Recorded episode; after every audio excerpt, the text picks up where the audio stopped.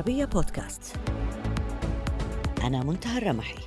أقدم لكم حلقة جديدة من البعد الآخر. أهلا بكم.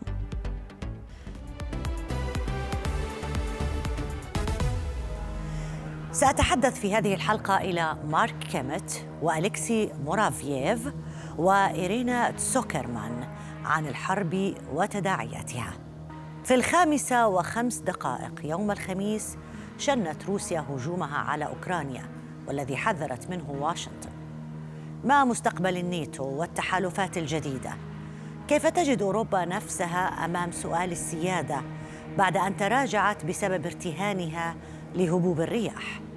وضع أجبر أمريكا على استجداء الطاقة لاستعادة بعض من حلفائها في حربها الباردة الجديدة حتى لو تنازلت لمن تعتبرها الشيطان الأكبر الحرب بين الحقيقة وظلها في البعد الآخر. دخلت القوات الروسية أوكرانيا. هذه المرة كانت كتابا مفتوحا وبدت تكرارا بالتفاصيل الدقيقة لما حدث في عام 2008 في جورجيا. دورة الألعاب الأولمبية وقتها في الصين والألعاب الأولمبية الشتوية في الصين في هذه الأزمة. نيكولا ساركوزي الرئيس الفرنسي وقتها كان هو رئيس الاتحاد الأوروبي وكلفه الرئيس الأمريكي جورج بوش بالتدخل تماما مثل ما فعل بايدن مع ماكرون. ساركوزي اجتمع بميدفيديف وبوتين وعاد متفائل ثم بدأت مناوشات جنوب جورجيا فأعلنت موسكو اعترافها بأبخازيا وأوسيتيا تماما مثل ما حدث مع أوكرانيا. حتى في هذه الأزمة. رسم جيك سوليفان مستشار الأمن القومي الأمريكي قبل أسابيع طويلة ما سيحدث وقال إن الجيش الروسي سيستولي على مساحات شاسعة من الأراضي الأوكرانية تشمل المدن الكبيرة وتقطع الطرقات وتعزل القرى وتغلق المطارات بل إنه تحدث عن هجوم سريع على العاصمة كييف التي ستسقط حسب رأيه بكل سهولة. على مستوى سياسي يبدو الرئيس الروسي مصمم على وضع حد لما أسماه المشروع الغربي لتحويل أوكرانيا إلى دولة مناهضة لبلاده بعد أن مارست واشنطن ضغوطا على حلفائها في عام 2008 للمصادقة على ضم أوكرانيا وجورجيا للناتو رغم معارضة غالبية الأوكرانيين. كان ذلك في ربيع عام 2008 لكن صيف ذاك العام دخلت الدبابات الروسية جورجيا التي تعد أصغر من أوكرانيا لكنها توقفت على بعد عشرات الكيلومترات من العاصمة تبليسي. لماذا؟ بفعل الروابط العرقية وأنباء عن صدمة داخل روسيا بعد الأخبار عن مقتل مواطنين جورجيين وأيضا جنود روس. أما في عام 2014 وفي عملية عسكرية مضبوطة بصرامة كان الاستيلاء على القرم عملية خاصة وسهلة نسبيا. وصل الاستياء الروسي إلى نقطة لا عوده في نهاية عام 2013 عندما دعم الأوروبيون والأمريكيون المظاهرات التي أطاحت الرئيس الأوكراني فيكتور يانوكوفيتش رغم انتخابه ديمقراطيا عام 2010 يبقى فقط أن ننتظر الآن كيف يمكن أن يؤثر العامل الثقافي والعرقي في سير الأحداث حيث يجمع روسيا وأوكرانيا وبيلاروسيا تاريخ مشترك. ولطالما اعتبر سكان الدول الثلاث أنفسهم شعبا ثلاثيا يضم الفيلوكروسيين والماروسيين والبيلاروسيين وليس ثلاثة شعوب سلافيه منفصلة. لكن التاريخ السوفيتي ما زال يذكر أنه عندما أمر جوزيف ستالين بمنع الزراعة الجماعية أحرق المزارعون الأوكرانيون نصف محاصيلهم وقتلوا نصف ماشيتهم بدلا من تسليمها لمندوبيه. ينضم إلينا من إسطنبول مارك كيمت المساعد السابق لوزير الخارجية الأمريكي للشؤون السياسية العسكرية. ومن بيرث ينضم إلينا أليكسي مورافييف رئيس قسم الدراسات الأمنية في جامعة كورتين ببيرث. أهلا بكم ضيف بكما ضيفي الكريمين وسنبدأ مع سيد مارك كيميت اولا. ردود الفعل الأمريكية حتى الآن على الاجتياح الروسي لأوكرانيا وعلى هذه الحرب على أوكرانيا هل هي مرضية طرف كان من المفترض أو من المفترض أن يكون حليف للولايات المتحدة الأمريكية well.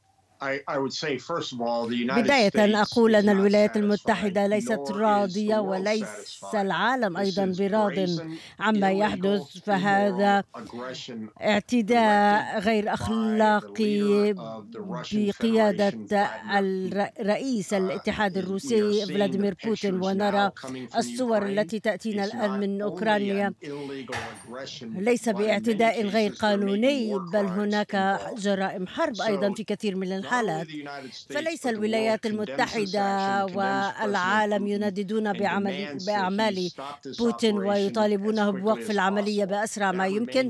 هذا يبقى سياسة الولايات المتحدة والناتو وبقية دول العالم الحر. طيب ولكن هذه الحرب لم تكن مفاجئة للولايات المتحدة الأمريكية. كانت تحذيرات أمريكية منذ اليوم الأول بأن هناك حشود روسية وبأن الحرب على أوكرانيا قادمة لا محالة. ألم يكن بالإمكان أكثر مما كان؟ ألم يكن بالإمكان القيام بأي إجراء لمنع هذه الحرب؟ عن طريق الناتو أو عن طريق الدول الغربية أو حتى الولايات المتحدة الأمريكية؟ من الواضح أن الرئيس بوتين كان منذ البداية لديه خطة للاعتداء uh, على أوكرانيا وهو الآن يتحدث عن عسكرة الدولة uh, والإطاحة بالقيادة. فهي ليست مسؤولية الولايات المتحدة أو أي uh, دولة أخرى أن تدافع عن كل دول العالم. فمن الواضح أن رئيس الولايات المتحدة وضع آه، عقوبات وأثمان uh, آه، على فلاديمير بوتين إن قام بمثل هذا الاعتداء. وبالتالي من المهم أن نرى أنه بمعاقبة هذه آه، المعاقبة ستكون بتنفيذ هذه العقوبات. سيد أليكسي مورافييف ضيفنا من بيرث أنتقل إليك بالسؤال المباشر. هل كان الرئيس بوتين يعرف بأن هذا سيكون رد الفعل العالمي. ليس أكثر من عقوبات وتحذيرات وتنديد هنا وهناك. لذلك قام بهذه العملية بكل ثقة. من الواضح أن الروس قضوا أشهر وأشهر للإعداد لكل السيناريوهات المتاحة آه، uh, للقيام بمثل هذه العملية وبعض المعلومات الاستخباراتية التي تم جمعها تثبت أن بهذه الطريقة التي ستنفذ فيها العمليات في مناطق يعرفون أين مكان هذه الأهداف إن كانت متحركة أو ثابتة بالنسبة للسيناريو الآخر آه، وهو فيما يتعلق بالرد على العقوبات علينا. أن نتذكر أن العقوبات فرضت على روسيا وعلينا أن نرى الرد الروسي الذي كان بعقوبات مقابلة ووضعوا حججا مقابلة وبالتالي بالتأكيد كانوا يحسبون هذا الرد الفعل السياسي وبالتالي سأتفاجأ لو إن كانت إن كان بوتين أو الكرملين يعتقدون أن هناك مفاجأة من أي رد فعل من القيادات الغربية. أعتقد أن هذا محسوب من جانبهم وتوقعوه. وكانوا يستعدون له قبل اتخاذ القرار الاستراتيجي بالدخول. أنا قصدت بالسؤال أنه هذه ردة الفعل كانت متوقعة لدى روسيا لكن هل هي أقصى ما يمكن أن يقوم به الغرب؟ هل كانت روسيا تدرك بأن لا أحد يريد الحرب؟ لذلك قامت بهذه العملية ضد أوكرانيا. حتى لو حصل اصطفافات كان هناك تحذير من البعض أو حتى في بعض القراءات أنه شن حرب على أوكرانيا قد يفتح باب أمام حرب عالمية ثالثة ولكن يبدو أن هذا لن يحدث. ستبقى المسألة محصورة في أوكرانيا وردود الفعل الاقتصادية والسياسية فقط يعني لن تتوسع هذه الحرب. هل كان بوتين يعلم بأن هذا ما سيحصل؟ من الواضح. أنه بما أن الخطة نفذها الروس كانوا مدركين لما يقومون به. ومرة ثانية من المهم أن نتذكر بالنسبة للروس المسألة ليست مسألة أوكرانيا. بل آه، هي هي منطقة آه، منطقة آمنة بالنسبة لهم تفصلهم كمنطقة عازلة.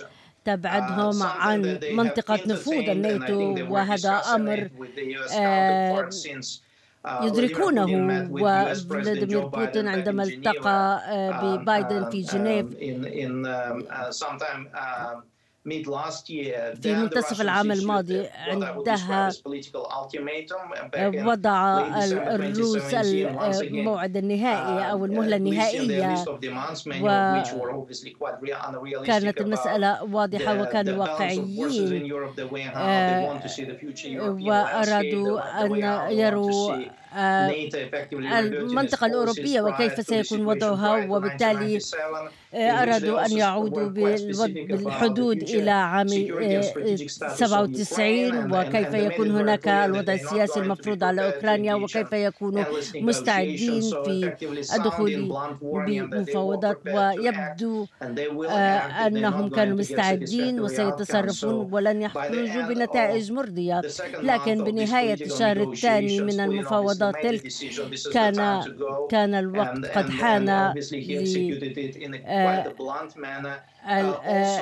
لوضع آه، تنفيذ كامل بشكل مباشر للخطة. وبالتالي الخطة الرئيسية كانت في البداية أن أن يدخل آه، أوكرانيا ليس لاحتلال الدولة كاملة بل لتأمين بعض المناطق التي كان يسيطر عليها ليس الانفصاليين بل قوات الحكومة الأوكرانية. وعندما بدأ الهجوم وأعلن أعلن آه، بوتين عن هذه العملية.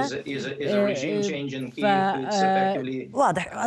نحن نحاول أن نقرأ في أبعاد هذه العملية وتداعياتها وتأثيراتها الاستراتيجية على العالم بشكل عام. وعودا لك سيد كمت لأسألك عن أنه التخوفات الأمنية من حق أي دولة آه، إذا ما شعرت بها أن تعبر عنها. يقول البعض بأن الدول الغربية والولايات المتحدة الأمريكية لم تتعاطى بشكل جدي أو بشكل إيجابي مع ما أعربت عنه روسيا فيما يتعلق بالتخوفات الأمنية. مما أعطى روسيا ربما مبرر مع أن الحرب لا مبرر لها على الإطلاق أعطاها المبرر لأن تقوم بما, بما قامت به. ما رأيك؟ أعتقد أن الجميع متفاجئ بأن الرئيس بوتين uh, قرر أن يدخل للحرب كوسيلة uh, لتحقيق أهدافه.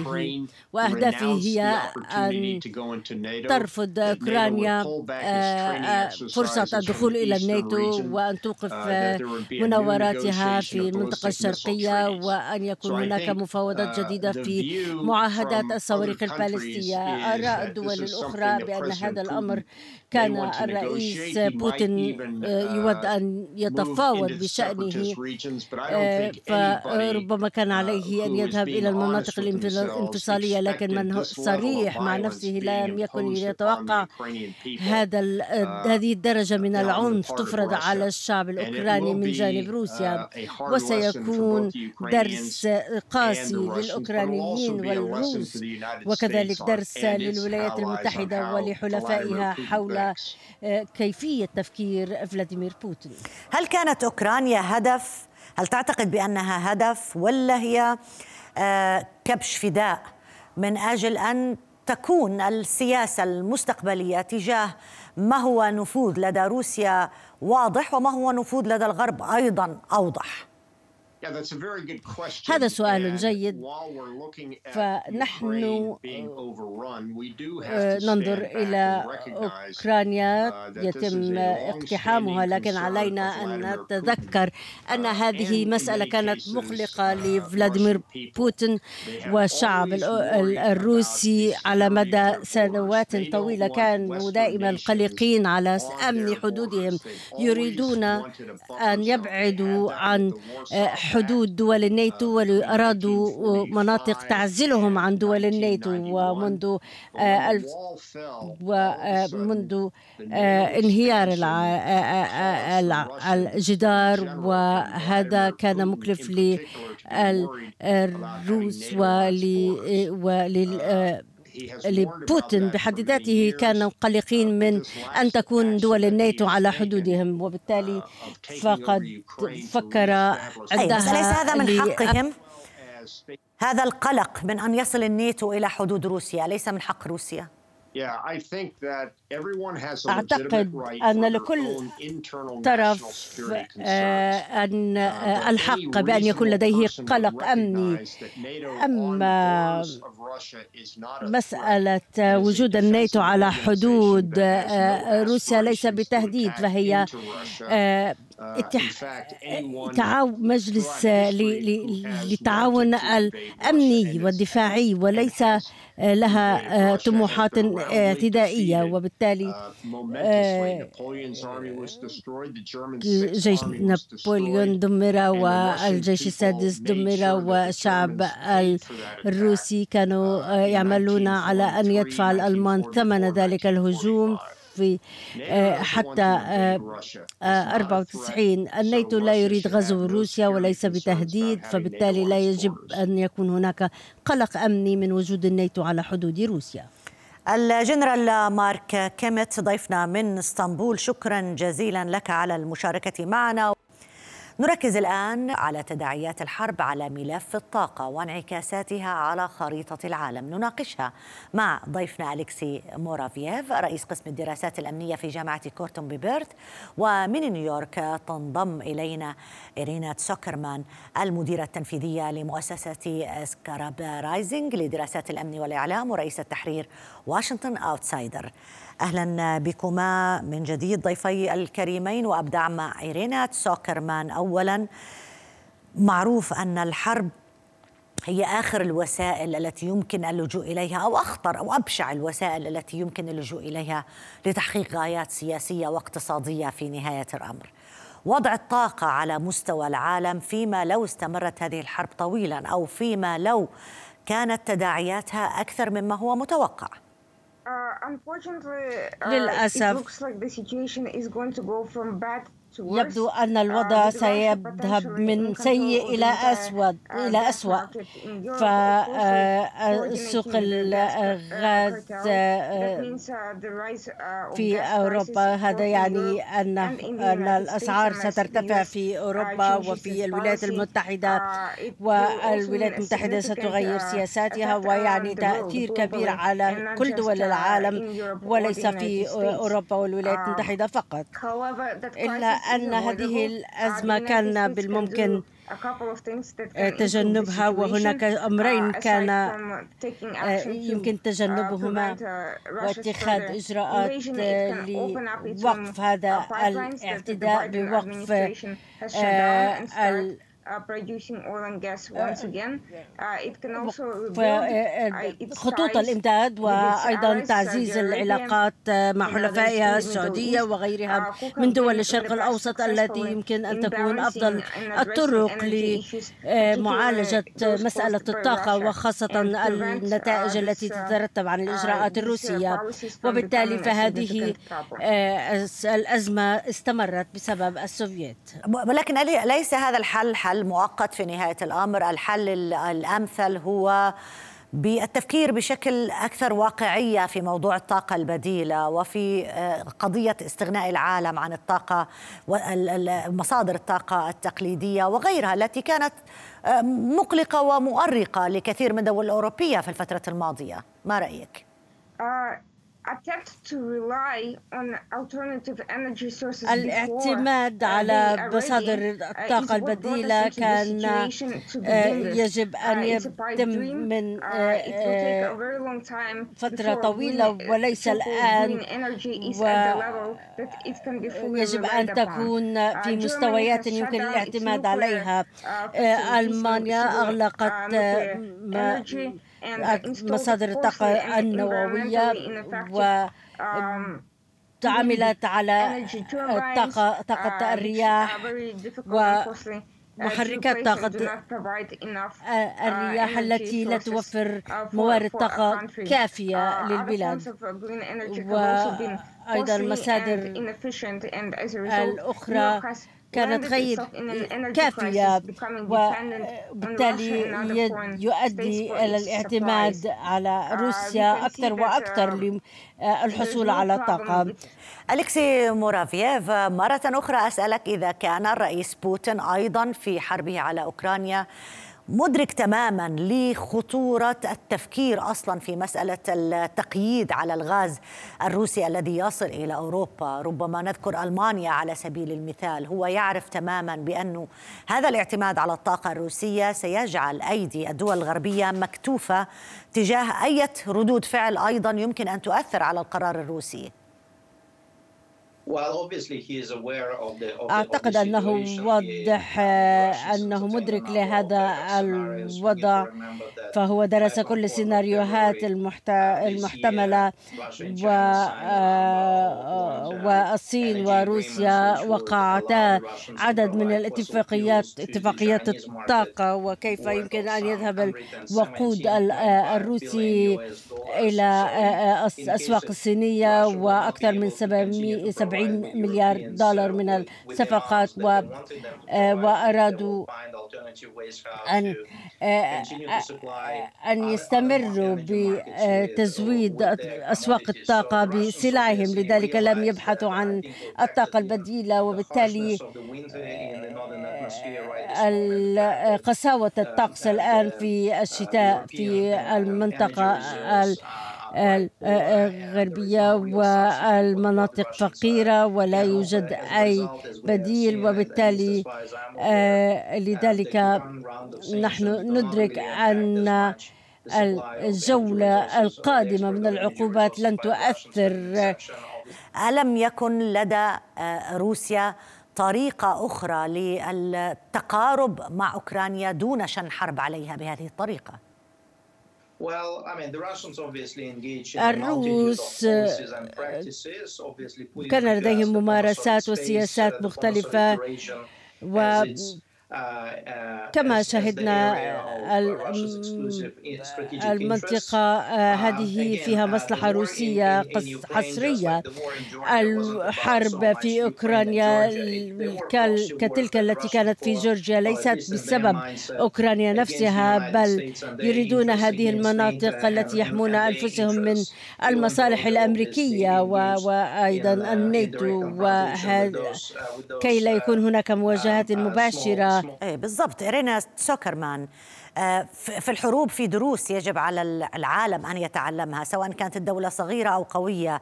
آه، في في تعاد أحيانا كثيرة بناء التحالفات وتتغير حتى الآراء والأفكار في مسألة حماية أمن الدول أو حماية أمن النفس لبعض بعض الدول. ما الدرس الذي يمكن أن يكون الغرب قد تعلمه أو عليه أن يتعلمه من هذه الحرب التي شنها بوتين على أوكرانيا؟ Uh, well, first of all, بداية. يجب أن لا تعتمد أي دولة على دولة أخرى لدفاعاتها uh, الذاتية. فأوكرانيا تخلت عن آه، آه، ترسانتها النووية مقابل آه، ضمانات أمنية والصين وإيران. كلهم عندما ينظرون إلى ما يحدث فهم يدركون ويفهمون أن دول دول الغرب ليست ملتزمة بما تدعيه بالوقوف أمام أي أعمال عدائية. واضح ما تفضلت به من الدروس التي يجب أن تتعلمها الدول مما حصل في أوكرانيا. إيرينا تسوكرمان المديرة التنفيذية لمؤسسة سكاراب رايزنج لدراسات الأمن والإعلام ورئيسة تحرير واشنطن أوتسايدر شكرا جزيلا لك على المشاركة معنا. وأليكسي مورافييف رئيس قسم الدراسات الأمنية في جامعة كورتين ببيرث شكرا جزيلا لك على المشاركة معنا أيضا. إلى هنا انتهت حلقة اليوم من البعد الآخر. يمكنكم دائما متابعتنا على مواقع التواصل الاجتماعي تويتر فيسبوك ويوتيوب. إلى اللقاء.